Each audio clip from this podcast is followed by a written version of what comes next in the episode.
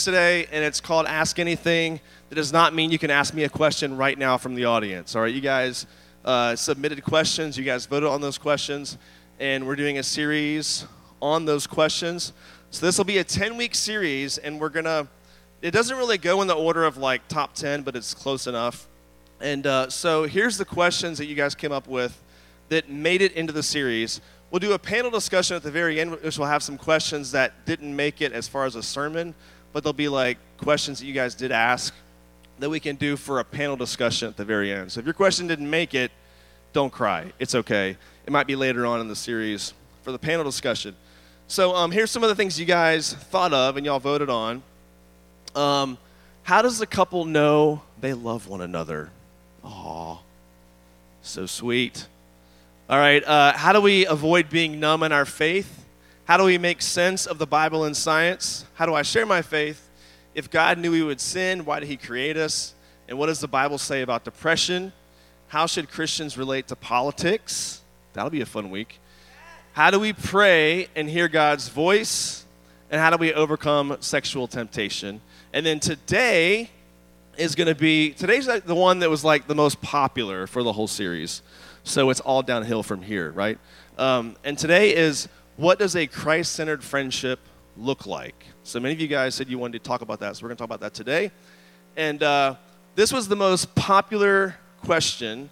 And we talk a lot about community, of course, here at TBC, but community is only as good as our friendships. It's only as healthy as our friendships.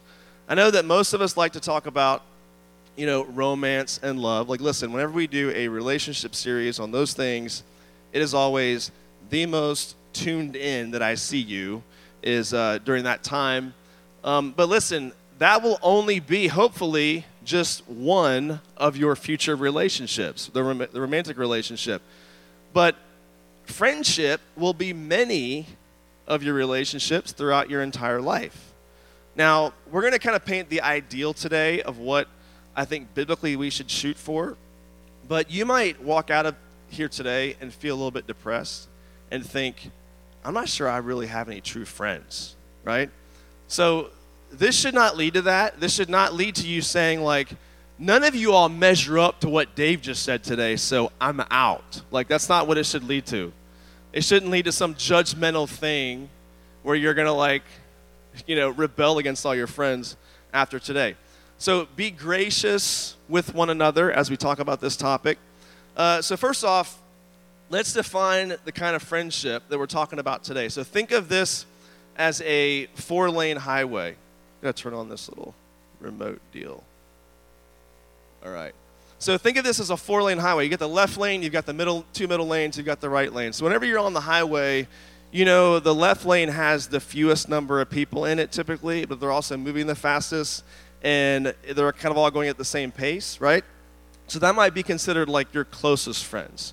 Few people, but they're going the same pace as you, and you, you have this kind of like-mindedness in your in your friendship. Then there's a couple of middle lanes. You may have casual friends or acquaintances. Might be more people in those lanes, but you're just not as close, and you're not always traveling at the same speed. Then there's the right lane people, right? These are more like impersonal relationships. You know these people, but they're not that personally tied to you. And that always has more people in it.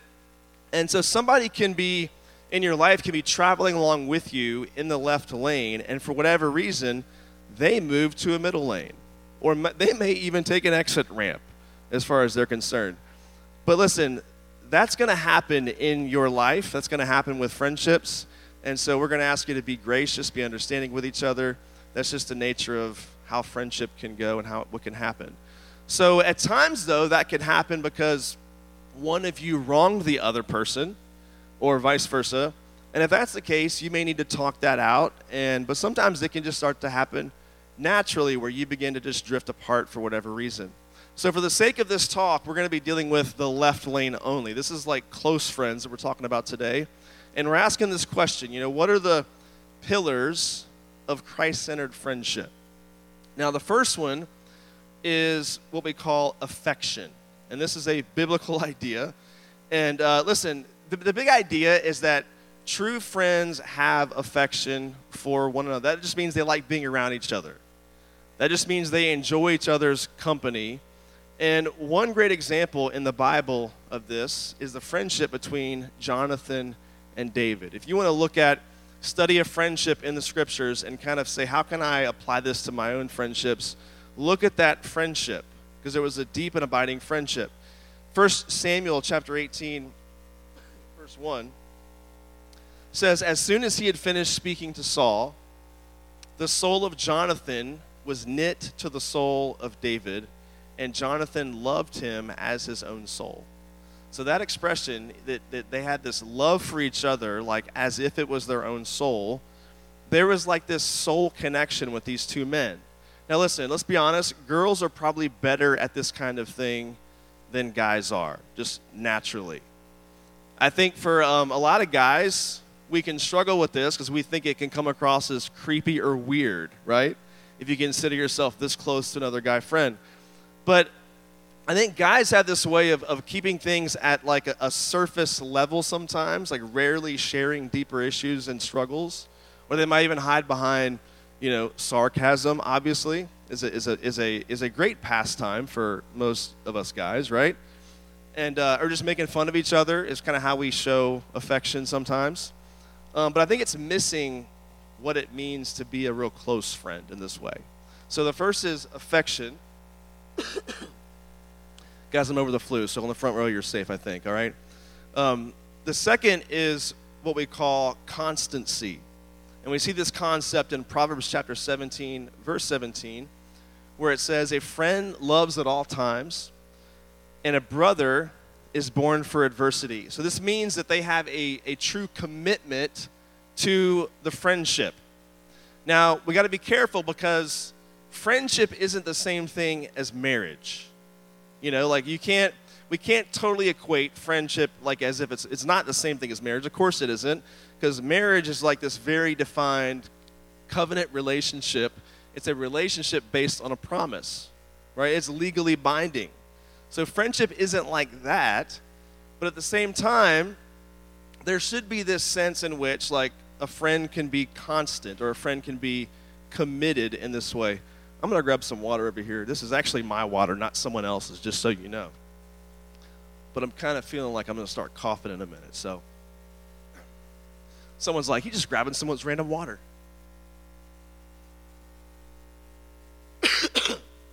anyway, um, so there's constancy. And so it's not the same thing as marriage, obviously. but at the same time, if if someone in the friendship starts being manipulative or dysfunctional in the friendship, then the other person, they have a right to pull away in that, in that situation. You know, I think at times we view friendship as no commitment or there's no effort involved in the friendship. Mean, we think that's the beauty, right, of the friendship. Anyone have a cough drop I can borrow? Anyone? Look. So now I have to do a talk with like a cough drop in my mouth somehow. Can you unwrap this for me, please? I think it's chi- it's childproof. No, I got it. There we go. All right. It's like it's like the worst fear where you're like talking and suddenly you start getting that like thing in your throat and like I'm gonna start coughing again. Anyways, this hasn't happened in a long time. All right, let's try to do this sermon. Man, it really hit me today. Um, all right, so we see we see this sort of constancy element in the friendship of, of David and Jonathan. They are covenant friends uh, with one another, but some people approach their friendships like consumer friendships, like just I'm only going to be in this friendship as long as I is something there's some benefit in it for me. And uh, the consumer friend doesn't really want you; they only want what you can give to them in that friendship.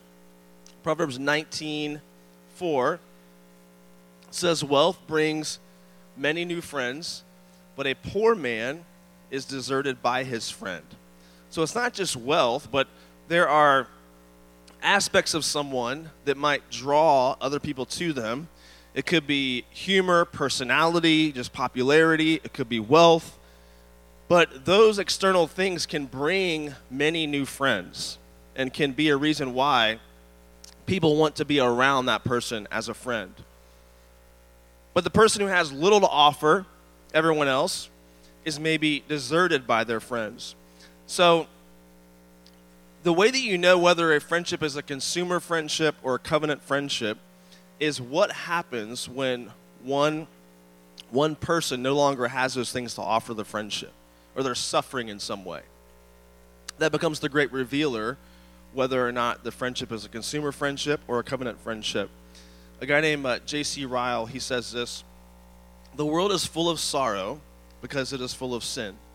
It is a dark place, it is a lonely place, it's a disappointing place, but the brightest sunbeam in it is a friend. Friendship halves our troubles and it doubles our joys.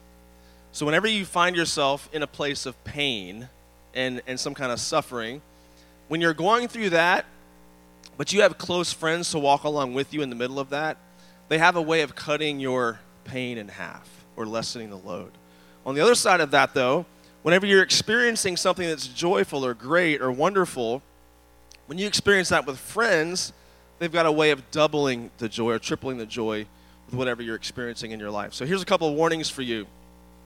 Do not be, when it comes to being constant as a friend, don't be someone who's overbearing, right? Don't be someone who can't like read the room, okay? And uh, don't be an overbearing type of a friend and, and think that, that that just means constant. Because sometimes you can kind of cross the line and become overbearing in your constancy, if that makes sense. Also, don't make someone feel guilty for not being as constant as you want them to be. I think one of the hardest things to navigate in friendship is when you've got a close friend and you consider them to be a close friend, and then they come to you and they say, You know, I just don't feel like you're prioritizing the friendship like I am. And you're sitting there going, Uh, what friendship, right? Because it's now put it in an awkward situation where you're like, All right, this is getting weird now, you know? And so you gotta understand, like, you can't you can't approach your friendships that way and make demands. Like maybe you see yourself as this uber friend who's just like really good at these things and they come naturally to you and they're just not as good at as you are and you feel like you're starting to judge them now. You can't approach friendship that way and, and, and, and, um, and make someone feel guilty for not being the way that you think they should be in the friendship. The third point is transparency. We see this in uh, I think a good verse for this in 1 John 1 7, where it says, If we walk in the light as he is in the light, we have fellowship with one another, and the blood of Jesus, his son, cleanses us from all sin.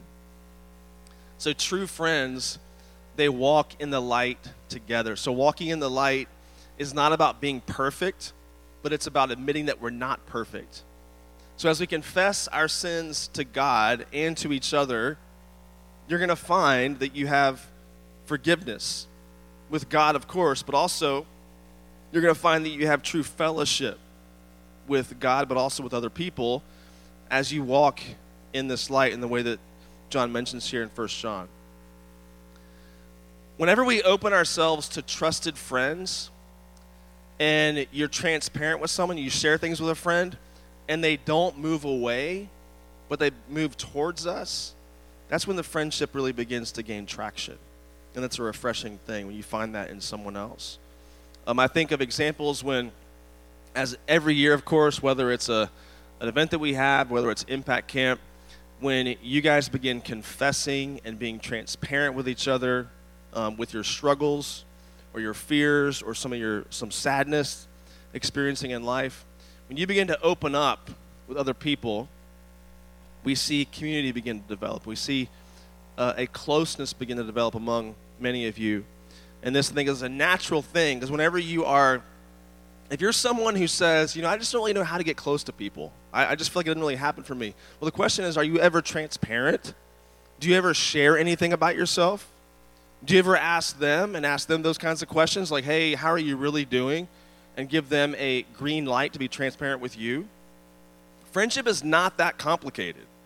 It's like if you can do this with, with some people in your life, you are going to have natural friendships. It's going to happen in that way. This one writer says this We crack open the doors of our souls to our friends, and when we don't, our friends gently knock because they care enough to see how we're really doing inside. Every one of us needs at least one person who knows us as well as we know ourselves, perhaps even better than we know ourselves. So, again, I'll talk to the, the guys again briefly because we need transparency not just about sin struggles, but emotional struggles as well. I think this is where guys can struggle once again because there are there are really three kinds of emotion. There's sadness, there's fear, and there's anger. And out of those three, anger is the only emotion accepted in our culture, especially for men. Men are allowed to be angry in our culture because there's like this righteousness element attached to it. So you see it on the sports fields, you see it in politics, you see it everywhere that our culture communicates to men, especially, that you're allowed to be angry. Because anger feels like it has strength to it. But but sad or fearful, that's not a permissible emotion to have if you're if you're a guy a lot of the time. So what guys tend to do is we begin to stuff down things like fear or sadness and never deal with those things. And we, push those things aside because that shows maybe it sounds weak, right? It sounds, it sounds like weakness. But what will happen, especially with, with young men, is if they, if they keep on pushing down those other kinds of emotions like sadness and fear, it will come out as anger. Because it's got to come out some way. And it often comes out as anger. So, how do you learn the discipline of things like transparency? Well, very simply, what, what are some of your fears? What are you, what are you sad about? What, what angers you? One thing you can start doing is begin to start writing it down and writing out those thoughts. And then start talking about it and confessing it. And if you begin to learn that discipline in the context of friendship, it's going to eventually help you in marriage. Trust me, one of the things that women often will say about their husbands is that he doesn't share anything. He never opens up, he's never transparent. And if you were to ask guys, we might say, well, I don't know what I'm even thinking half the time. I'm not even sure how to put it into words. And so, this is why I think it's so important for young men, especially, to develop this discipline of being transparent. And it may start with you just writing things down and articulating your thoughts that way, and then finding people you can say those things to and share those things with. That is a great habit to get into so that whenever you do end up marrying one day, this comes more naturally to you. Because the most important friendship you're going to have is going to be with your spouse. So it's your friendship with even here in high school and college is going to be helping you to grow towards that one day when you're married. The next principle is honesty. Proverbs 27, verses 5 through 6 says, Better is open rebuke than hidden love. Faithful are the wounds of a friend, profuse are the kisses of an enemy. Now, what does that verse, what do those two verses mean? Well, one of the questions that you all asked was how do we confront someone who lives different at church versus at school? And so I'm actually including that question here in this talk on friendship under this point. Because a good friend loves someone enough to give faithful wounds. And they also love enough to do it kindly and to be nice about it. So if someone I know is heading into foolishness or heading towards sin, if I refuse to tell that person and warn that person what they're about to do, I am hiding love from that person. You know, we often we hold back these things because we care more what our friend thinks of us rather than what they need from us. And we all struggle with this. One of the hardest things in a friendship is when you see your, your friend heading towards a cliff, is that nobody wants to say anything. because you want to just keep the peace. And you want to just avoid and say, well, they're going to they're going to reject me as a friend if I if I do that. So maybe if I just don't say anything, maybe I'll just keep the peace and I'll, I'll, I'll have influence on them if I can just be present with them as a friend. But listen, at some point in a friendship, you need to say something. If you see someone heading down that pathway, I think of all kinds of examples. You know the examples that we're, we're talking about, like ways in which you see your friend heading towards a cliff and it's like nobody wants to say anything. Or maybe you want to, but you just don't know how. And you don't know the timing, and you don't want them to think that you're judging them, and all those kinds of things. And I get that. But I think we have to, at some point, if we care enough, we can't hide love from that person. We have to go to that person and say, hey, I really care about you, and this is really a hard conversation for me to have with you but I need to say some things that I'm concerned about with you. And I think you'd be surprised at how many of your friends would, they may disagree with you, but they will understand that you care. And they will give you the benefit of the doubt, knowing that you care about them, knowing you said a hard thing to them, I think is a, is a really, they will understand it as a loving thing that you did for them. We've got to be careful because there's also the person who just really enjoys rebuking people. There's a person who just they just they love that. They're like, give me a give me a chance to say truth to someone, and I will do it with, with that person and that person, and I don't even know their name. That person, I'll tell them too. And there's people like that, right? I will be honest, I feel like I was kind of like that when I was in high school. I was kind of a jerk sometimes to people and I would say, well, this is the truth. This is the this is righteous. This is good. And and it's like I look back and go, man, I handled some things very poorly when I was in that phase of my life. So there is honesty, but if you're if you're someone who just enjoys confrontation, you're doing it wrong. You're doing it wrong. And you're not coming at it with the right spirit and the right mindset when you have those kinds of conversations. And I know that for many of us, you're scared of the friendship ending if you have those hard conversations. Here's the reality it may be the end of a friendship, or it might be put on temporary pause. They may come back to you later on and say, you know what, that was one of the most helpful things. If you hadn't stepped in and warned me in the way that you did, who knows where I would be today? So understand, like, take the long game approach when it comes to your friendships. Another good place for you to go is Matthew chapter 18. I'm not going to read that, but you can look at that on your own time. But that's, that's more in, in relation to when a friend sins against you. They're not just like walking in some kind of sin, but they're, they've sinned against you in some way. Matthew 18 walks you through this is what you should do if your friend sins against you and how you should handle that. So you can read that on your own time. The next word I want to show you is the word empathy. This is a really important concept because this is the ability to, to feel what someone else feels and to see what someone else sees. This person can detect someone else's emotional state and they can adjust to it. And I love the couple of verses here in Proverbs that relate to this. One is 25, verse 20, where it says, Whoever sings songs to a heavy heart is like one who takes off a garment on a cold day and like vinegar on soda. Now, I'll explain what these concepts mean.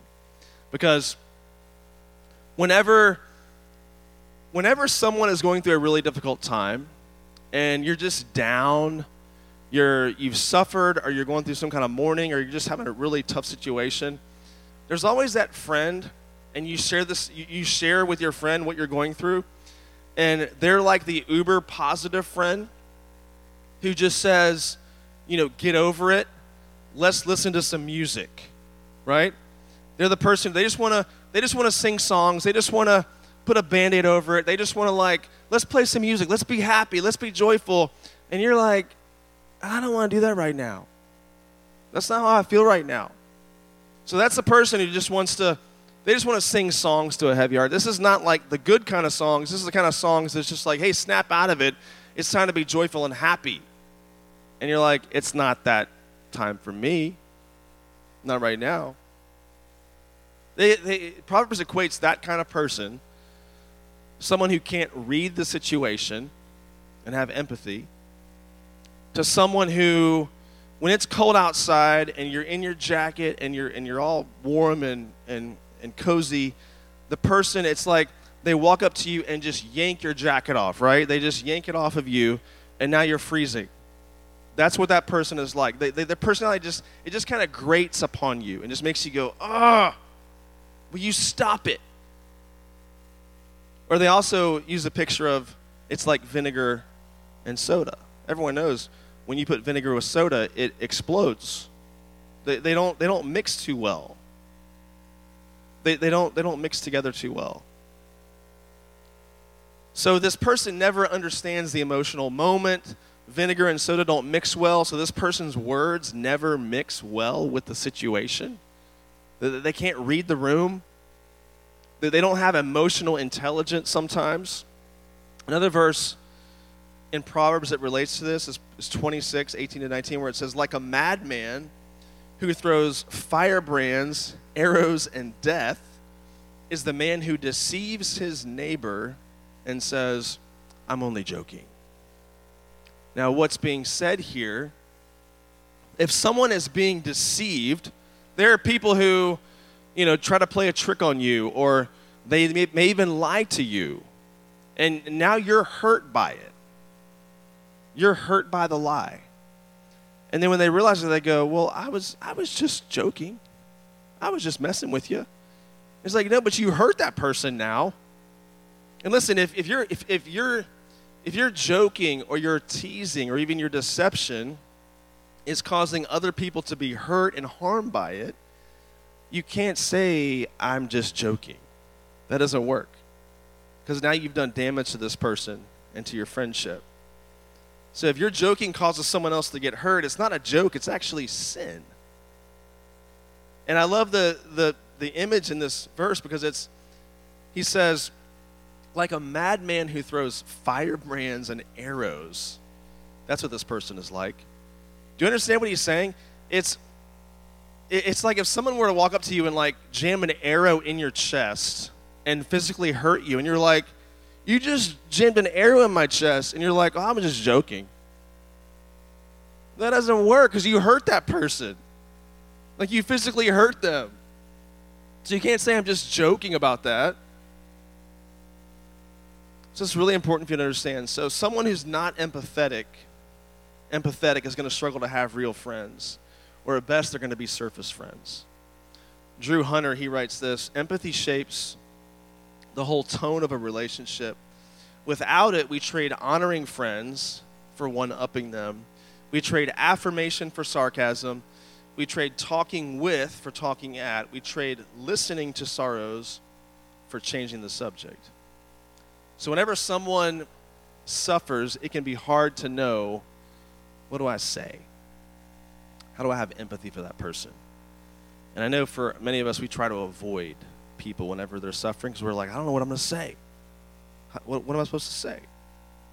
But Romans 12 15 says, Rejoice with those who rejoice, and weep with those who weep. And sometimes that's the best, that's the absolute best thing you can do, is just simply that. Weep with those who weep and rejoice with those who rejoice. Now, it's true, we can't be close friends with everyone. Now, you'll probably have two to three close friends at a time, and they may change throughout different phases of your life. And that's okay. So, um, I want to close with this question How do we cultivate Christ centered friendship? And I'll cover these points very quickly. So, very simply, talking face to face. That's an important thing, I think, for you to, if you're going to cultivate this kind of friendship. And again, let's be honest, I think girls are better at this than guys are, at least at first. But everyone has to learn how to do this being curious, asking questions, being someone who listens well. You know, there's some, at times people they want to have all these intense personal conversations, and, and that's where the face to face stuff comes into play.